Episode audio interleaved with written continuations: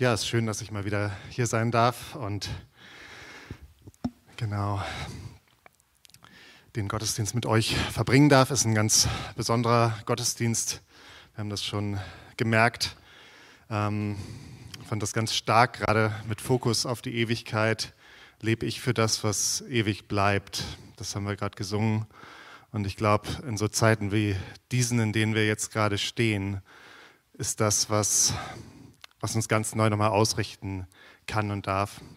Da möchte ich auch nochmal für beten. Herr Jesus, wir danken dir dafür, dass du heute gegenwärtig bist und wir möchten dich bitten, dass du redest durch dein Wort und durch das, was ich jetzt hier vorbereitet habe.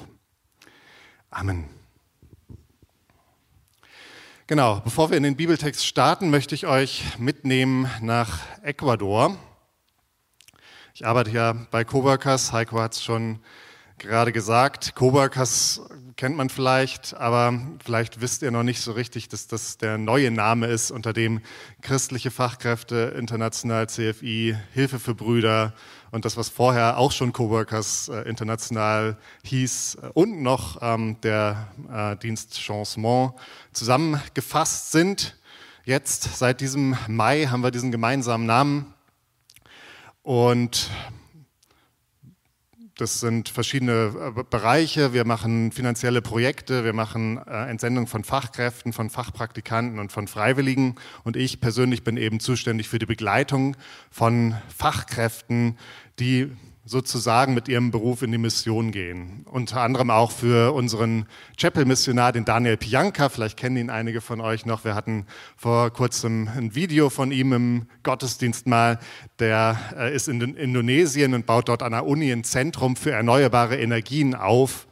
Und ähm, ja, ist da sehr engagiert und erreicht einfach viele, viele Menschen mit erneuerbaren Energien, aber auch mit seiner Liebe für Jesus.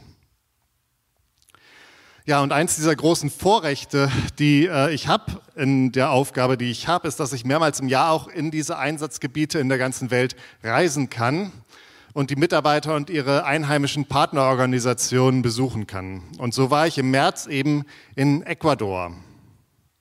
Und in diesen Zeiten zu reisen ist ja ziemlich special. Ähm, war mit einigen Herausforderungen auch verbunden, aber ich kann sagen, es hat sich wirklich gelohnt. Ich hatte den Eindruck, dass die ecuadorianischen Christen unglaublich ermutigt waren, dadurch, dass gerade in diesen Zeiten jemand gekommen ist, um sie zu besuchen. Auch unsere Mitarbeiter, für die war es ein Riesenvorrecht, dass mal jemand kommt. Und auch für mich war es eben eine riesige Ermutigung, weil ich das Gefühl habe, wir in Deutschland beschäftigen uns in diesen Corona-Zeiten eben doch auch sehr mit uns selbst. Ähm, und es hat mir geholfen, nochmal die Realität in einem anderen Land zu sehen, wo die Herausforderungen vielleicht nochmal ganz, ganz anders sind. Ecuador war ja letztes Jahr massiv betroffen von der Krise. Ähm, da haben sich die Leichen auf den Straßen gestapelt, weil die nicht mehr hinterhergekommen sind mit Beerdigen. Und es gab mehrere Monate einen harten Lockdown. Da durfte niemand mehr vor die Tür, nicht mal zum Arbeiten. Man durfte einmal die Woche einkaufen gehen. Es richtete sich nach der Endziffer auf dem Personalausweis, wer an welchem Tag dann raus durfte, um einzukaufen. Und ich glaube, da haben wir in Deutschland mit unseren Maßnahmen das noch relativ gut gehabt. Und ich will euch eine Lebensgeschichte erzählen von einem Mann, der mir dort begegnet ist, Christian. Christian ist der Leiter eines Sozialarbeitszweigs von der großen Gemeinde in Porto Viejo im Westen von Ecuador. Ihr seht es da oben auch eingekringelt. Und äh, wir haben dort auch mit Coworkers eben eine Fachkraft im Einsatz, eine Sozialarbeiterin, die Katharina. Und die bauen dort gemeinsam ein gemeindeinternes Hilfsnetzwerk auf. Das ist ziemlich ähnlich zu dem, was wir hier auch haben mit Hilfe at City Chapel. Es ist ein Netzwerk von Leuten, die sagen, mit den Fähigkeiten, die ich habe, stelle ich mich zur Verfügung für andere Leute in der Gemeinde, in kleineren und größeren Sachen, wo die eben gerade Hilfe brauchen. Und das können kleine Hilfsdienste sein, einfach mal praktisch mit anzupacken. Das kann juristische Unterstützung sein. Das kann auch mal eine finanzielle Hilfe für Menschen in Notlagen sein. Alles Mögliche kann da angeboten und in Anspruch genommen werden. Und die Aufgabe von diesem Sozialarbeitszweig ist es eben, dass sie das koordinieren, dass diejenigen, die die Unterstützung brauchen äh, und diejenigen, die sie anbieten, dann zusammenkommen. Und ich habe mich gefragt, wisst ihr eigentlich, dass wir sowas in der Chapel auch haben? Ähm, ich darf an der Stelle vielleicht auch noch mal kurz Werbung machen für da, da, da, da, Hilfe at City Chapel. ähm, wenn ihr irgendwo kleinere, größere Sachen habt, wo ihr Unterstützung braucht, dann nutzt auch dieses Angebot. Einfach eine Mail an hilfe.citychapel.de und da werdet ihr dann vermittelt zu jemandem, der euch unterstützen kann. Und umgekehrt, wenn ihr bereit wärt, ähm, auch mal hin und wieder eure Begabung zur Verfügung zu stellen, dann meldet euch da. Ähm, denn Hilfe at City Chapel kann eben nur die Leute ansprechen, die auch vorher explizit gesagt haben, ja, ich bin bereit, mich auch einzubringen. Und da könnt ihr dann auch angeben, in welchen Bereichen ihr bereit wärt, das zu machen. Aber der Werbeblock ist jetzt auch schon wieder zu Ende. Ich springe wieder zurück in meinen Bericht. Also so ein Angebot baut die Katharina mit dem Christian zusammen dort auch auf. Und mich hat die Geschichte vom Christian extrem beeindruckt. Er ist selbst aufgewachsen in einem dieser Armenviertel der Stadt ähm, ist dann in eine von diesen kriminellen Straßengangs reingeraten, wie eigentlich alle Jungs aus diesen Vierteln.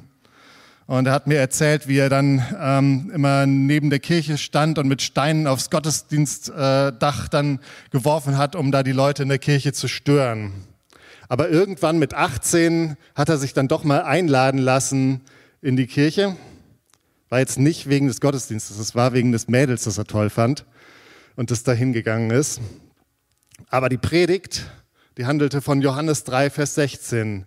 Gott hat die Welt so sehr geliebt, dass er seinen einzigen Sohn gab, damit alle, die an ihn glauben, nicht verloren gehen, sondern das ewige Leben haben. Und das Wort Gottes traf ihn wie ein Schlag. Er hat sein Leben Jesus gegeben und hat sein Leben komplett geändert. Falls es euch interessiert, das Mädel ist mit jemand anders ausgegangen, aber das war ihm dann auch egal. Später wurde Christian ein ziemlich erfolgreicher Geschäftsmann. Er hatte ein eigenes Business, hat Wasserpumpen für große Landwirtschaftsbetriebe verkauft und eine ganze Menge an Geld gemacht damit. Es gibt sehr trockene Regionen in Ecuador, ähm, wo das echt gefragt war. Und dann rief ihn irgendwann der Pastor an und sagte, Christian, kannst du dir vielleicht vorstellen, deine Managementbegabung bei uns in der Gemeinde einzusetzen? Wir brauchen jemand wie dich, der es schafft, diesen Sozialarbeitsbereich zu koordinieren und zu äh, managen. Weil es war eine ganz, ist eine ganz schön komplexe Sache. Die haben auch eine äh, eigene Ambulanz in der Gemeinde, kann man sich hier in Deutschland kaum vorstellen, äh, weil eben die medizinische Versorgung in den Krankenhäusern so teuer ist, dass viele von den Armen sich das gar nicht leisten können und die bieten das als Gemeinde noch an, dass, dass, dass sie sagen, wer sich das nicht leisten kann, bekommt hier medizinische Grundversorgung. Also alles sehr komplex und ähm, natürlich im Ver äh, Vergleich vom Gehalt her nix. Also sie konnten gerade mal den Mindestlohn anbieten. Und Christian hat sich aber rufen lassen. Und er macht diese Arbeit mit einem vollen Herzen, das sprüht richtig raus aus ihm. Und er freut sich riesig, wenn durch, durch diese sozialen Dienste dann Leute anfangen, in die Kirche zu kommen, die sonst niemals einen Fuß in den Gottesdienst gesetzt hätten. Und dass Menschen regelmäßig dort zu Jesus finden. Und ich dachte, krass, trotz dieser Krise, trotz des Leids, das gerade in Ecuador ist, ist dieser Mann bereit, seinen eigenen Profit hinten anzustellen und zu fragen, wie kann ich mit den Gaben, die ich habe, hier, wo Gott mich hingesetzt hat, in diesem Moment Menschen dienen. Und das ist ja auch das Thema, was wir gerade in der Chapel haben. His Story, seine Geschichte mit dir. Und auch wenn mein Text heute nicht direkt aus der Apostelgeschichte kommt, er passt gerade super rein. Ich würde sagen, wenn die Apostelgeschichte der Film ist, dann ist das, was wir heute lesen, das Interview mit dem Hauptdarsteller, das Bonusmaterial Behind the Scenes. Es kommt aus dem ersten Petrusbrief, die, das Kapitel 4, Verse 1 bis 3 und 7 bis 11. Weil nun Christus im Fleisch gelitten hat, so wappnet euch mit demselben Sinn. Denn wer im Fleisch gelitten hat, der hat Ruhe vor der Sünde, dass er hinfort die noch übrige Zeit im Fleisch nicht den Begierden der Menschen, sondern dem Willen Gottes lebe. Denn es ist genug, dass ihr die vergangene Zeit zugebracht habt nach heidnischem Willen, als ihr ein Leben führtet in Ausschweifung, Begierde, Trunkenheit, Fresserei, Sauferei und gräulichem Götzendienst. Ich springe zum Vers 7. Es ist aber herbeigekommen das Ende aller Dinge. So seid nun besonnen und nüchtern zum Gebet. Vor allen Dingen habt untereinander beharrliche Liebe, denn die Liebe deckt auch der Sündenmenge zu. Seid gastfrei untereinander ohne Murren und dient einander ein jeder mit der Gabe, die er empfangen hat, als die guten Haushalter der mancherlei Gnade Gottes. Wenn jemand redet, rede er es als Gottes Wort. Wenn jemand diene, tue er es aus der Kraft, die Gott gewährt, damit in allen Dingen Gott gepriesen werde durch Jesus Christus. Ihm sei Ehre und Macht von Ewigkeit zu Ewigkeit. Amen. Ja, das ist ein harter Text. Ne? Petrus spricht hier erstmal von Leid, Zeiten des Leidens. Er sagt, Christen, wir sollen bereit sein, dazu auch Zeiten des Leidens zu ertragen. Warum? Zum einen, Jesus hat selbst auch gelitten. Und so sollte es für uns als seine Nachfolger eigentlich nichts Ungewöhnliches sein, zu leiden. Wir haben das bei Petrus ja selbst gesehen. Er kam ins Gefängnis zwischenzeitlich mal für das, was er gepredigt hat. Und nächste Woche wird er wieder ins Gefängnis kommen, wenn der Roland bei Apostelgeschichte 5 weitermacht. Zum anderen, im Leiden passiert was mit unserem Leben. Wir konzentrieren uns wieder auf das Wesentliche auf das, was ewig zählt, auf den Willen Gottes. Wenn es uns gut geht, dann machen wir uns normalerweise relativ wenig Sorgen. Dann ähm, sind unsere Gedanken bei gutem Essen und Trinken. Dann ähm, dreht es sich ums Feiern, um Freizeit, um Spaß, um Urlaub. Und das ist alles auch nichts Verkehrtes. Äh, verkehrt wird es dann, und das sehen wir hier in Vers 3, wenn diese Dinge anfangen, uns zu vereinnahmen. Wenn also in unserem Leben das nur noch ums Feiern geht, dann nennt Petrus das Ausschweifung. Wenn ähm, wir das mit dem guten Essen und Trinken übertreiben, dann nennt Petrus das Fressen und Saufen. Und ich glaube, in dieser Gefahr, dass die schönen Dinge des Alltags zum Selbstzweck werden, in dieser Gefahr stehen wir doch eher dann, wenn es uns gut geht und wenn alles läuft, oder? Und jetzt in den Corona-Zeiten, da ist vieles davon nicht so möglich. Wir haben es vielleicht vermisst, essen gehen zu können. Mittlerweile geht es wieder. Wir vermissen die großen Konzerte. Wir vermissen vielleicht die volle Hütte beim VfB. Ohne all die Maßnahmen, Masken, Abstand und so weiter. Aber wie reagieren wir auf so eine Zeit? Beklagen wir uns? Protestieren wir vielleicht sogar? Petrus sagt, Nutzt diese Zeit, die Zeit des Verzichtens, die Zeit des Leidens. Das ist eine Chance, unser Leben wieder neu auszurichten. Auszurichten auf das Wesentliche, auf das, was wirklich zählt. Und was ist das? Das Erste, was er uns mitgibt, ist, seid besonnen und nüchtern zum Gebet. Und das ist zugleich die Basis für alles andere. Und wenn wir den griechischen Text uns ein bisschen genauer angucken, in die grammatische Struktur ein bisschen reinschauen, dann heißt es dort, seid besonnen und nüchtern zum Gebet, indem ihr untereinander Liebe habt, indem ihr gastfreundlich seid, indem ihr dient, indem ihr das Wort Gottes predigt, indem ihr diakonisch arbeitet. Das heißt, das Gebet ist eigentlich die Basis für alles, was zählt. Im Gebet beginnt das andere alles. Und deshalb freue ich mich auch so, dass wir in der Chapel gerade so einen Fokus auf Gebet haben. Es ist genau richtig. Ich kenne es bei mir selbst. Ich bin eher ein bisschen aktionistisch veranlagt. Ich will lieber was schaffen. Ähm, Gebet ist dann häufig eher was Anstrengendes. Ich weiß nicht, ob ihr es auch so erlebt. Ähm, bei mir geht es im Alltag häufig unter. Morgens bin ich noch zu müde, da schweifen meine Gedanken zu leicht ab, abends bin ich schon wieder zu müde, da fallen mir die Augen wieder zu und dazwischen bin ich zu beschäftigt. Petrus sagt, Gebet erfordert auch Disziplin. Das erfordert, dass wir es bewusst einplanen und auch priorisieren. So verstehe ich zumindest das Seid besonnen und nüchtern. Ich denke, vielleicht heißt es auch, kreativ zu sein in den Formen des Gebets. Vielleicht fällt es dem einen oder anderen leichter, beim Spazierengehen zu beten, als abends im Bett. Meine Frau Judith und ich, wir haben uns zum Beispiel Kärtchen geschrieben für die Fürbitte, an wen wir denken wollen. Und jeden Abend beim Abendessen ziehen wir da ein Kärtchen. Okay, nicht jeden. Also ich vergesse es auch immer mal wieder. Aber man kann sich ja dann gegenseitig daran erinnern. Also werdet kreativ, das Gebet wirklich in den Alltag mit reinzunehmen. Aber, und das andere, das ist auch ganz wichtig, Gebet ist eben kein Selbstzweck. Wir beten, indem wir handeln, steht da. Das ist ganz, ganz eng verwoben. Wir sind Teil von Gottes Geschichte, His Story. Er hat einen Auftrag mit uns. Und ähm, dieser Auftrag, auf den arbeiten wir im Gebet zu. Und ähm, wenn wir in die Apostelgeschichte reingucken, ich habe nochmal den, den Kernauftrag mitgegeben, der da ganz am Anfang steht, ähm, Kapitel 1, Vers 8. Ihr werdet die Kraft des Heiligen Geistes empfangen, der auf euch kommen wird. Und ihr werdet meine Zeugen sein in Jerusalem, in ganz Judäa, in Samaria und bis an die Enden der Erde. Das ist die Story. Das ist das, was Lukas in Apostelgeschichte von Kapitel 1 bis 28 entwickelt. Im Moment in Kapitel 5, ne, da sind wir noch in Jerusalem. Aber wir werden bald schon sehen, nach der Steinigung vom Stephanus, da geht's los.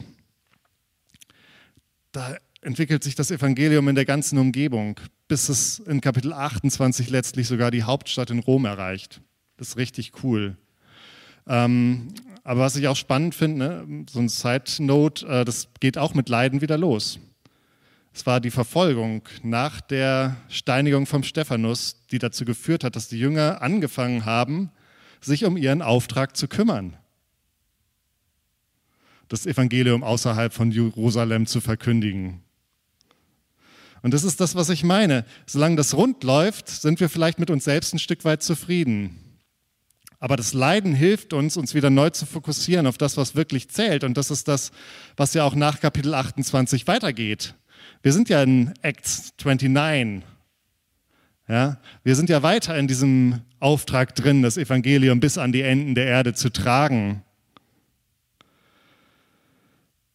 Und ich habe vor ein paar Wochen äh, Gelegenheit gehabt, einen der großen Missionstheologen unserer Zeit zu hören, Jim Memory.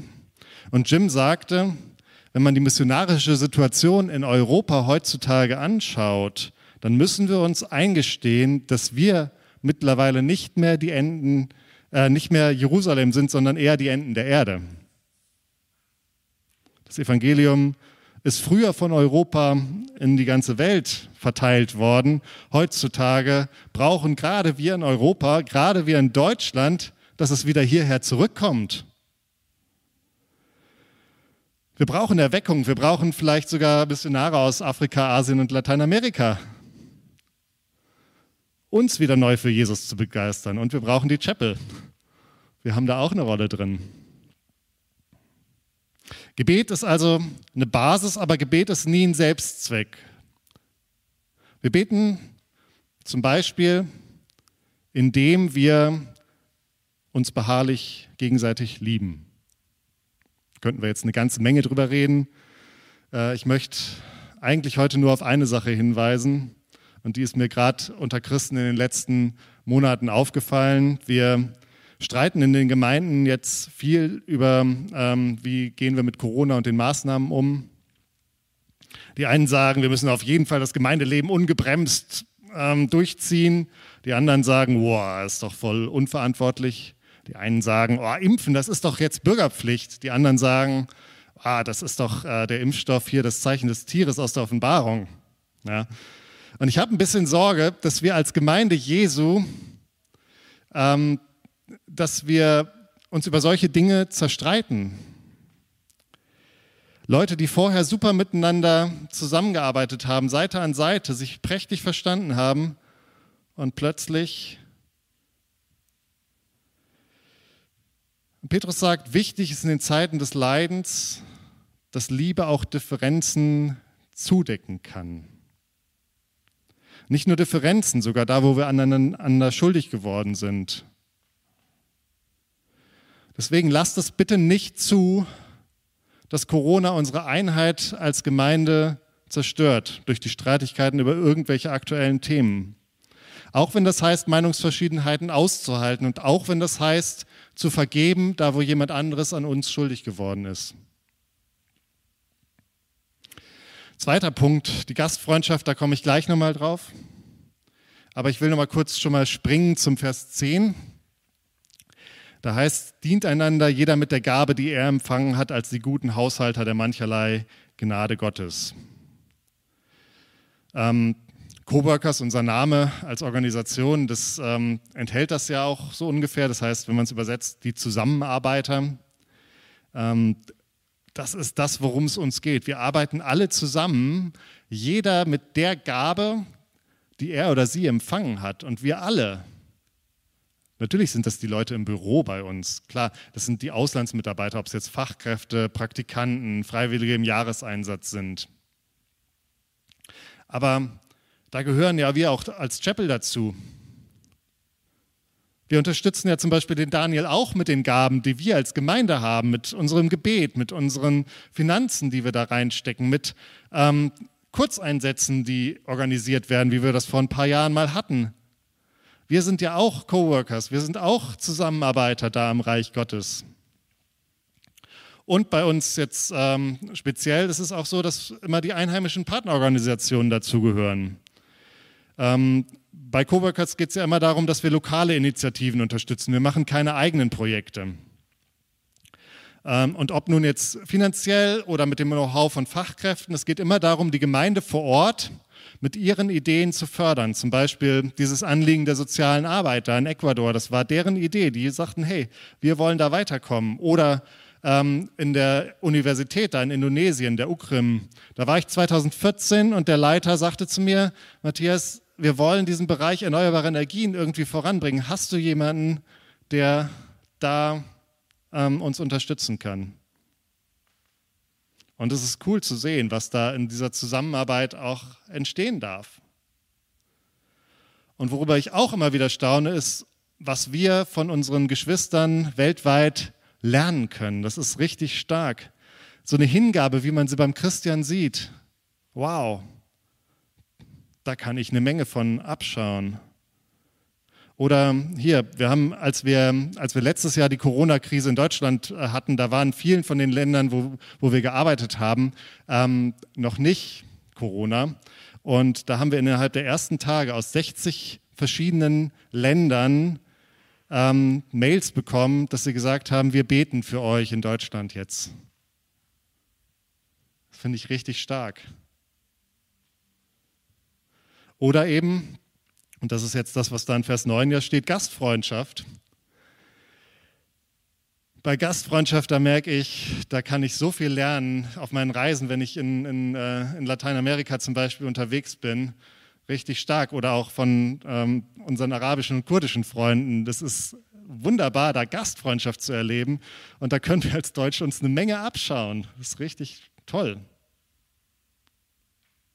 Also es wird ganz, ganz praktisch.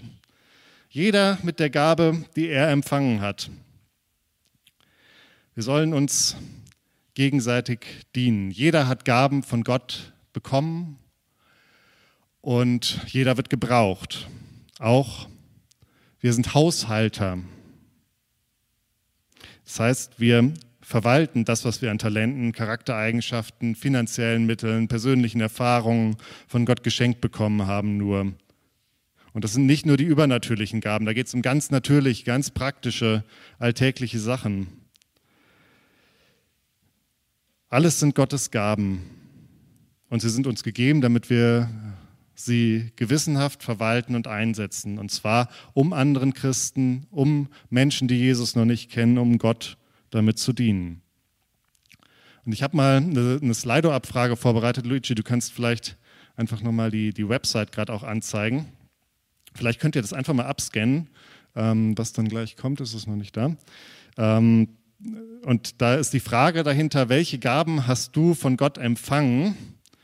Und dass ihr einfach mal eingebt, wo ihr glaubt, da habt ihr Gaben von Gott empfangen und da wird dann so eine Wordcloud entstehen. Ihr könnt es da abscannen und wenn das aber zu klein ist, dann einfach slido.com eingeben und da unten ist dann der Code 990054. Äh, mit dem kommt ihr zur Umfrage und dann entsteht hier jetzt gleich so eine, eine schöne Cloud mit Gaben, die wir in der Gemeinde haben, hoffentlich.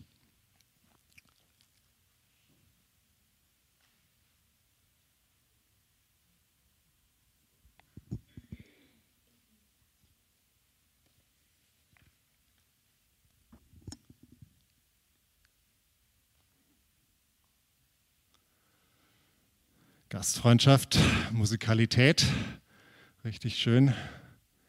Sehr gut. Dauert wahrscheinlich jetzt noch ein bisschen, bis da die ersten eintreffen. Ja, Kids für Jesus zu begeistern. Prophetie, Hirten sind dabei, Seelsorge, Basteln, Gastfreundschaft ganz groß, ja, sehr schön, genau. Auto, ein Auto, genau, das ist super. Das sind so die ganz kleinen Dinge. Ein Auto kann man super zur Verfügung stellen. Ähm, Kinder, sind absolut eine Gabe von Gott, ne? muss man ganz klar so sagen. Es ist richtig stark. Ähm, wir haben Evangelisation dabei, wir haben Connecten dabei, Verstand. Oh ja, Verstand ist was Gutes, was Wichtiges. Aber auch Empathie, klasse. Ja, gut zuhören können, das sind wirklich schöne, schöne Sachen dabei. Okay, 999. Ja, genau. Connecten, dienen, Passion, äh, also richtig, richtig stark. Ich habe noch mal ein paar Sachen gedacht, zum Beispiel Gesundheit. Ja? Gesundheit ist auch voll die Gabe, dass man es haben darf. Zeit, dass wir einfach Zeit haben dürfen. Unser Geld, klar. Unsere Ausbildung, dass wir einfach so eine gute Schulbildung haben dürfen, dass wir ja, eine, eine, eine Ausbildung haben dürfen, mit der wir Arbeit finden dürfen. Frieden in Deutschland, Freiheit. Wir haben eine richtig große Menge an Gaben und es ist toll, das darf jetzt gerne noch ein bisschen weiterlaufen hier. Ist, äh, ihr könnt zum Hintergrund einfach mal ein bisschen mitschauen, was es alles gibt. Richtig stark. So viel haben wir in der Gemeinde hier. Und ich glaube, das ist ein Riesenvorrecht, so viele Gaben von Gott geschenkt bekommen zu haben. Und was wir da, damit als, als Gemeinde eben auch als Möglichkeiten haben. Uns gegenseitig zu dienen, aber eben auch eine Verantwortung, die Petrus uns mitgibt haushaltet mit dem, was ihr da habt. Und ich schalte jetzt gleich mal ab, wir können das dann aber gern nachher nochmal rumschicken, auch wenn dann die äh, Predigt auch rumgeschickt wird, vielleicht kann man es dann auch zur Verfügung stellen. Schöne Inspiration. Ähm, ich brauche ähm, aber, ups, ja, diese Folie erst nochmal. Ich würde euch zwei Fragen gerne mit auf den Weg geben in die Woche. Und zwar die eine ist, welche Gaben hat Gott mir gegeben, dass ihr da nochmal in Ruhe drüber nachdenkt, vielleicht wirklich mal so eine Liste anfängt und eine, äh, auch alle Kleinigkeiten, die euch vielleicht unwesentlich scheinen, eure Zeit, eure Gesundheit, was auch immer, einfach da mit aufnehmt. Und die zweite Frage dann, die könnt ihr gleich mit der, mit der gleichen Liste weitermachen. Ähm, wie setze ich diese Gaben ein, um Gott und Menschen zu dienen? Macht es vielleicht mal für euch persönlich oder macht es mit eurem Ehepartner zusammen äh, oder am Hauskreis. Das ist auch eine super Übung. Einfach mal sich da zusammenzusetzen. Gar nicht so, sich jetzt theologisch aufzuhängen. Äh, was hat er da jetzt gesagt? Ist das alles so haltbar? Äh, einfach mal, hey, was sind deine Gaben und wie kann ich die einsetzen? Ähm, ich würde euch ermutigen, vorher Zeit zum Gebet zu nehmen. Das heißt auch hier in äh, Vers 11 ja, äh, wenn wir dienen, sollen wir es aus der Kraft tun, die Gott gewährt.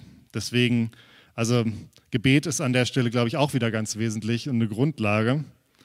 Ähm, und dann eben aber einfach auch beten, ähm, dass Gott euch zeigt, was für Gaben ihr habt, wo ihr sie vielleicht jetzt auch schon einsetzt. Viele von euch machen das ja schon richtig stark, auch richtig klasse.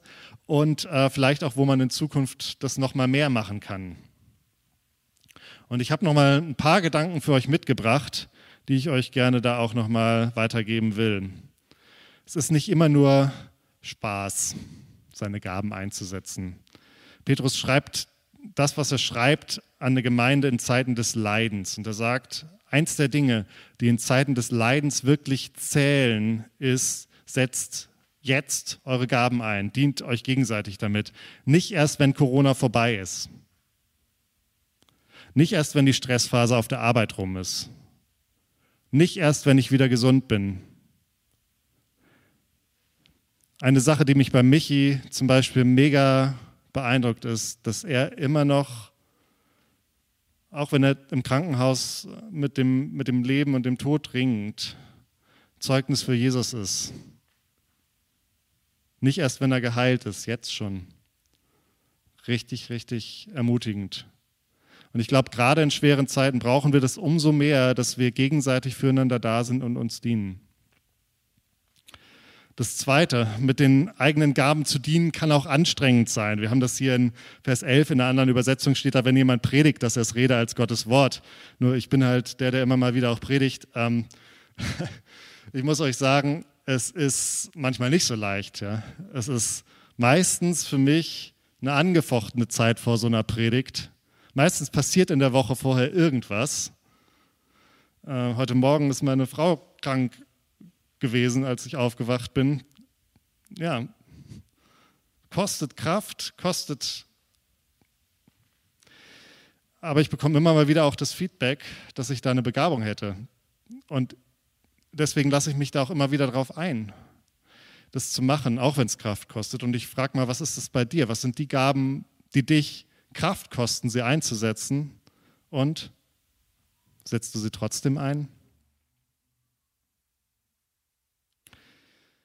Auch in Vers 11, da steht, wenn jemand dient, dass es tue aus der Kraft, die Gott gewährt, das hatten wir schon, damit in allen Dingen Gott geehrt wird. Dienen ist Lobpreis. Das klingt jetzt vielleicht ein bisschen ungewohnt, aber so schreibt das Petrus hier. Wenn wir einander dienen, dann wird Gott dadurch gepriesen. Das heißt, dienen ist eigentlich Lobpreis unter einer Voraussetzung, wenn wir es aus Gottes Kraft tun. Das heißt, wenn wir uns nicht für das rühmen können, was wir dann dabei rausbekommen, ähm, dass wir anderen geholfen haben. Ja? Ihr erinnert euch an den Kühlschrank von Roland. Wenn es nicht aus unserer Kraft ist, dann bekommt Gott die Ehre dafür.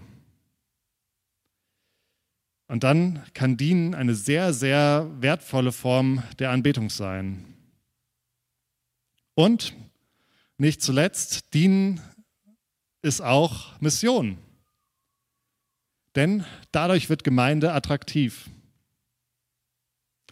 Johannes 13, Vers 35, da steht, daran wird jedermann erkennen, dass ihr meine Kinder seid, wenn ihr Liebe untereinander habt. Einander zu dienen, uns gegenseitig mit praktischer Liebe zu begegnen. Darüber lernen Menschen Jesus kennen. Ich möchte euch zum Abschluss noch ein Beispiel erzählen von einem jungen Mann, ähm, Steven. Steven ist äh, heute 28, er leitet die Stahlbau- und Schweißabteilung beim House of Skills, eine Ausbildungswerkstatt in Gambia.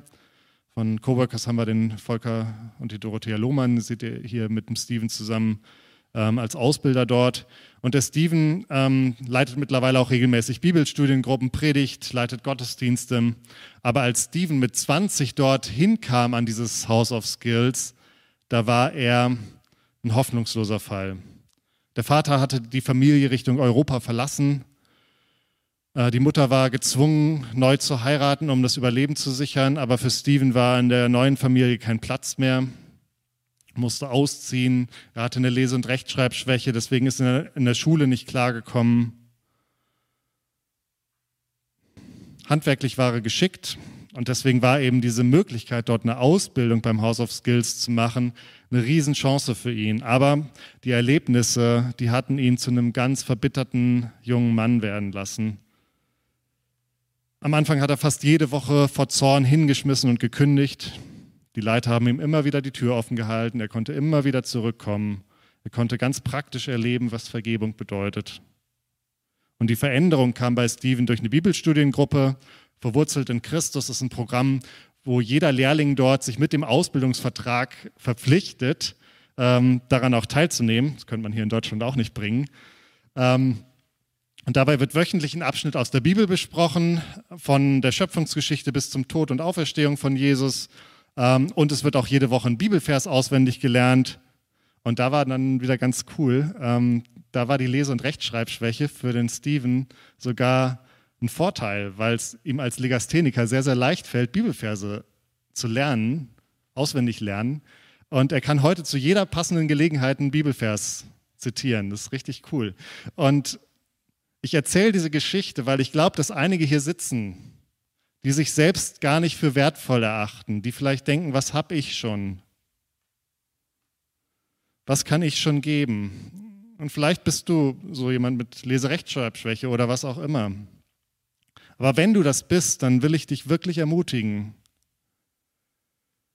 Gott kann aus dem, was für uns wie eine Schwäche wirkt, eine Gabe wachsen lassen, wie beim Steven.